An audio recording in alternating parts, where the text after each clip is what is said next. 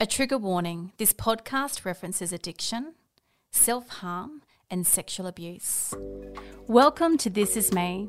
My name is Siobhan. We all know someone with a battle.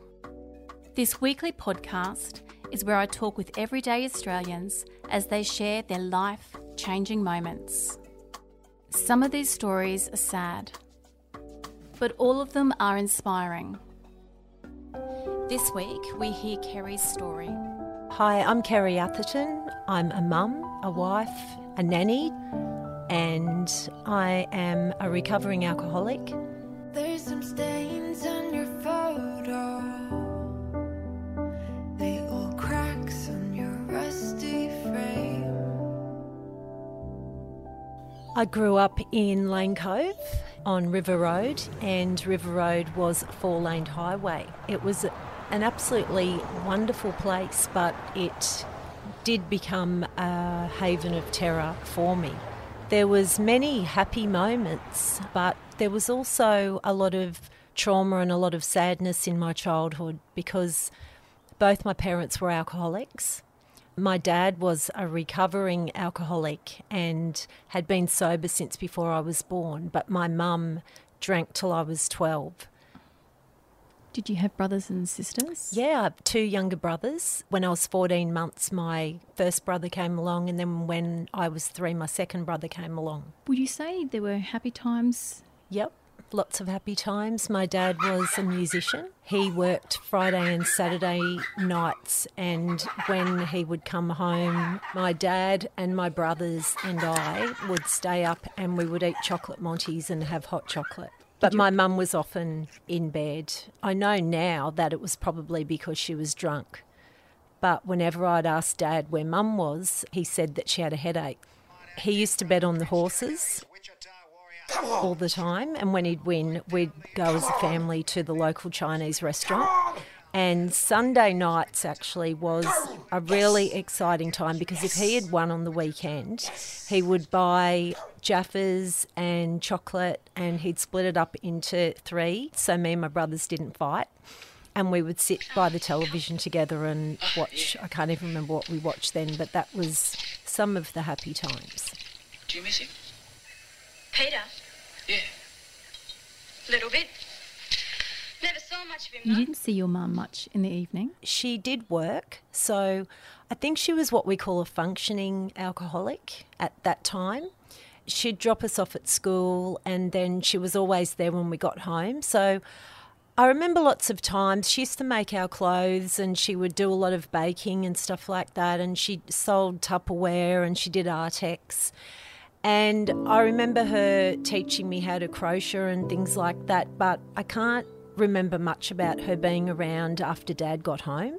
There was many times when my dad told me as an adult that he would go off to work and he didn't know if me and my brothers and my mum would be alive when he got home Why? because my mum had manic depression and she often felt suicidal and really depressed. And I can remember there were times when he'd come home from work and mum would take off and then he'd put us in the car and we would drive around waterfronts looking for her.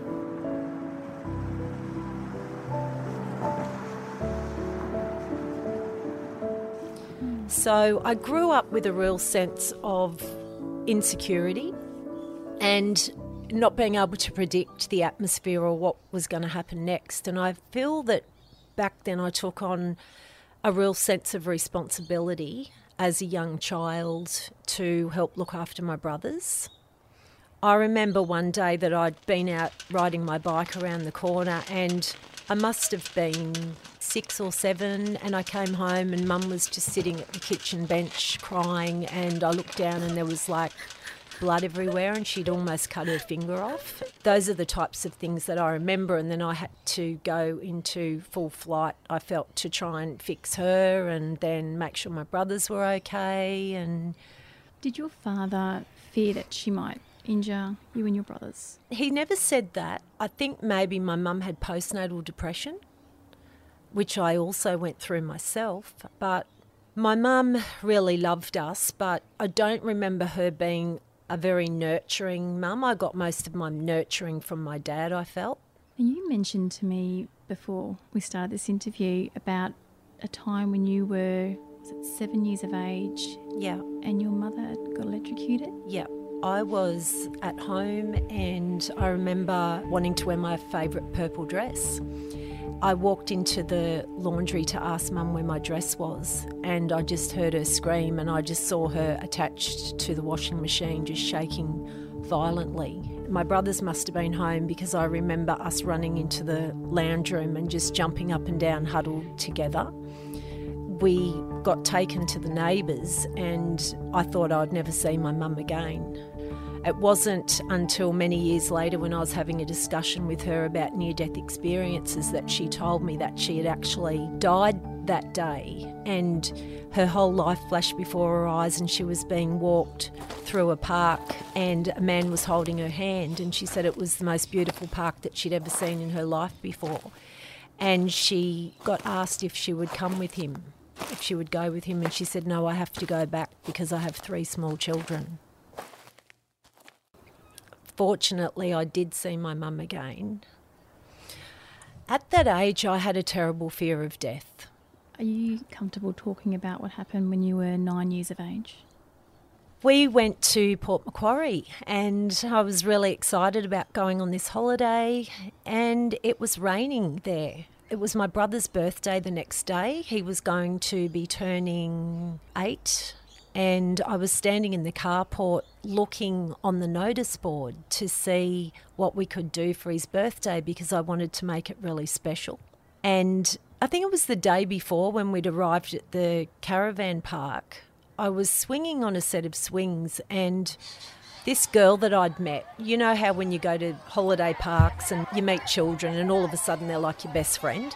This girl said, I want to introduce you to someone. And she said, Oh, Max, this is my best friend Kerry. And the hairs on the back of my neck stood up when I saw this this guy who I think was in his early 20s. And I said, No, I don't want to meet him.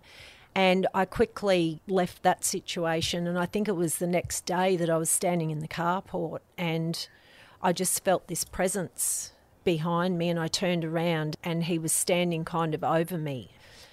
He um, was a, obviously a pedophile who uh, tried to um, touch me up and get me to um, touch him. And it was a horrifying experience because I was a little nine year old girl just trapped and frozen in that spot.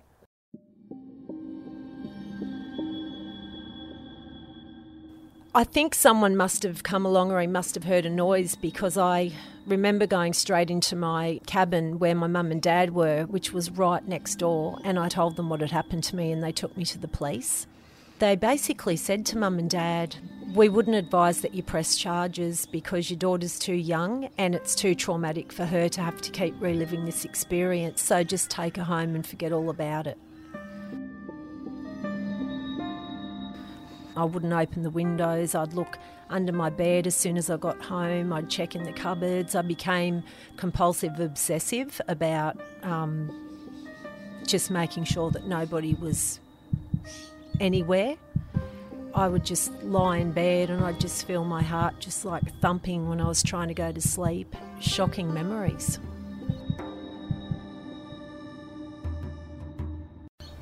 How was the remainder of your childhood after that? You change? That event changed my life forever. I no longer felt safe. I'd never had fear like that before, feeling like someone was going to come and get me in my own room. I had no feeling of safety in my own home ever again.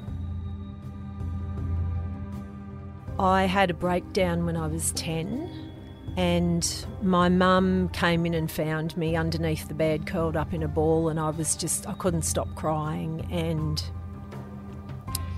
she just held me. Looking back now, you know, it makes me really sad. They took me to um, a psychiatrist and put me on anti anxiety medication and antidepressants. And my mum and dad told me when I was a teenager that they think that that was the best thing for me because they felt that if I hadn't been put on medication that I would have taken my own life when I was 10 years old.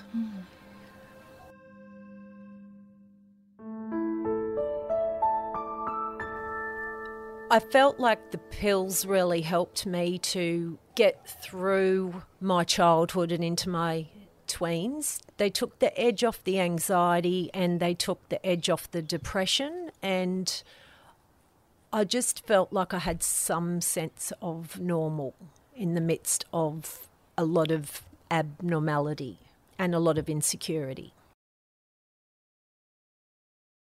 I didn't have a lot of friends. I just felt different my whole life. Children of alcoholics, they carry secrets. So I knew my mum was an alcoholic. I knew that something wasn't right. We didn't have friends over. And I think that a lot of kids of alcoholics carry shame across their forehead.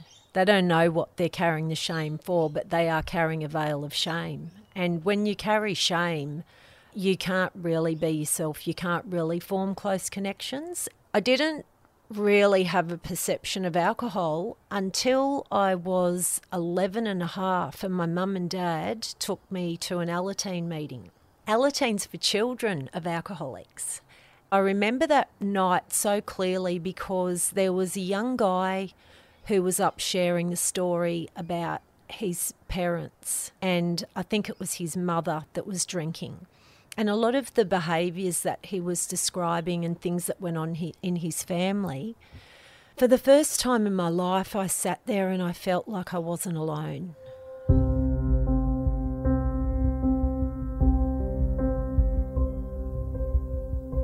I started to hear a lot of stories about alcohol as these kids would share in Alateen. And to be honest with you, it fascinated me to hear what alcohol did to people, even though it was very damaging to a lot of families. Um, my young mind probably couldn't really get its head around how damaging mm. at that time. And so when I was 15, I had an opportunity to try alcohol for the first time. And I tried it out of curiosity because I wanted to know if it really was like all the stories I'd heard at Alcoholics Anonymous about you have one drink and you can't stop and all that type of stuff that I used to hear. What was your first drink? And my first drink was a cask of wine. Oh, not just a glass, no, a cask. Yeah. Wow. In typical alcoholic fashion, I threw up everywhere, but the effect was amazing. For the first time in my life, I felt normal. And I thought, I'm going to be fine because alcohol is going to be the very thing that's going to help me get through life now.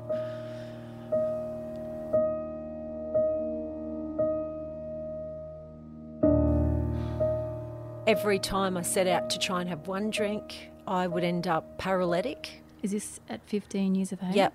Were you drinking with friends or was it still by yourself? By myself, and then I had a girlfriend and I'd drink with her, and then I got a boyfriend a couple of months after that. So I totally changed over this period of about six weeks. I went from being this totally introverted nerd to this rebellious, extroverted, obnoxious teenager. Did your parents see this change? Yeah, they did. And my relationship with my parents was really damaged quickly. And everywhere I turned, everyone told me I had a problem with drinking. And I'd only been drinking a few months and I was 16 then. Well, you were underage as well. Yeah. It just became a succession of drinking as much as possible and the hangovers became worse and worse. Um, the relationships that I got into became worse and worse. They became more abusive. I hated myself. And because I hated myself, I attracted people who had no value for me either. I just thought I was totally worthless and I didn't deserve to have anybody of value. Why would you think that? I think that being sexually molested when I was younger, something sets in when that happens. And I'm a counsellor now. I've been a counsellor for many years and I've counselled countless people. Uh, so many people that suffer from alcoholism and drug addiction, I know, um, have been victims of sexual assault in their childhood. And something that you hear so often is this message that is sent to a child is that you're damaged goods. And I believed I was damaged goods back then because that happened to me when I was nine. Did you find yourself in any situation like that again? Yeah, I did. Um, I was um, treated very badly by a couple of boyfriends. And then when I was 17, I met a guy who I thought was different to the others. And we went out on um, a date, and he bought a bottle of wine, and I had been drinking that night. And he told me what he was going to do to me later on, and I said, No, you're not. And I said, I want you to drive me home, please, after we went to the drive in. What do you mean, do to you? He said that he was going to um, drive me to the university um, at North Ryde and then um, rip my clothes off and rape me. And I actually couldn't believe what I was hearing. I thought this has got to be some kind of a sick joke. Surely someone couldn't be that sick to say something like that so we started to drive home and we weren't going near my house at all and my heart sank and then that's exactly what happened. And I was totally defenseless that night and I cried all the way home and then he dropped me off. Fortunately he dropped me off outside my front door but opened the door and just said now get out. And it was just like I was a worthless piece of human garbage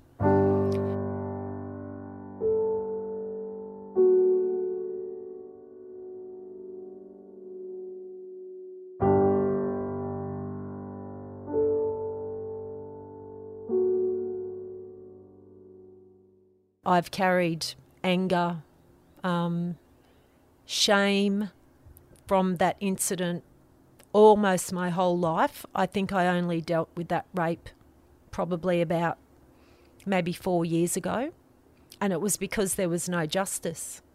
I never told anyone because I was so ashamed of what had happened. I remember coming home and getting in the shower and just like scrubbing myself, and I've heard victims of sexual assault say that before. It's like you're just trying to get all the germs off, you know, to make yourself feel clean. I was drunk, so would anyone believe me? Would they say it was my fault? I hit rock bottom. I was just shattered. I, I was done, had no hope. I was totally hopeless. And I decided that the only thing to do was to end my life.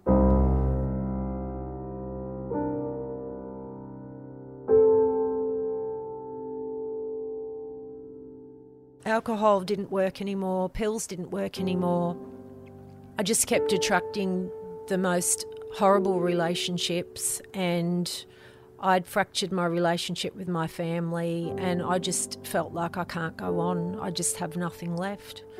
That day I heard a loud voice, which I believed to be the voice of God, say, Don't do it. If you hang on a bit longer, you'll find happiness one day. And I was just stopped in my tracks and I rang up Alcoholics Anonymous and I went to a meeting that night and I knew that that was my last stop. If Alcoholics Anonymous didn't work, I was checking out. But it did, and I haven't had a drink since that day, and that's been 38 years. The night that I attended that Alcoholics Anonymous meeting was the night that I found life again. I knew that I had no other options, that it was death or sobriety, and I knew that if I wanted to live to see my 21st birthday, that I could never drink or take pills again. The first step in Alcoholics Anonymous is we admitted we were powerless over alcohol, that our lives had become unmanageable. In that room were living, breathing miracles, people who had done the journey as I'd done the journey, people who had gone a lot further than me in the journey, and they were all sober, and I knew that if they could do it, that I could too. They were living proof that hope was possible. So, moving ahead in your life, things have changed. Yeah, Life now is amazing. I've been in the same relationship with my hubby now for 35 years. My husband's the kind of person that I always wanted to end up with, but I never thought that I deserved. But fortunately, he saw something amazing in me and he chose me. And you've had children? Yeah, two amazing children. And the cycle of alcoholism has been broken which I think is incredible because both my grandparents died from alcoholism and pill addiction. My dad's mum overdosed at 45 and his dad died at 50. And then my mum and dad were alcoholics, and then me. And both my amazing children, they're incredible humans, they're both married. Three months after my daughter got married, she fell pregnant, and yeah, and those granddaughters have been the lights of my life. My desire, because I've been through so many different things, is to carry the message of hope to every single person out there that's suffering, not just from alcoholism, but from trauma of any kind. Everybody has skeletons in the closet. It doesn't matter what anybody looks like or whether you think anybody else has got it all together, that everybody struggles in their mind in some way with some fear, with some self perception. In order to have healthy relationships with people, we need to first have a healthy relationship with ourselves, and that starts with self love. There's some stains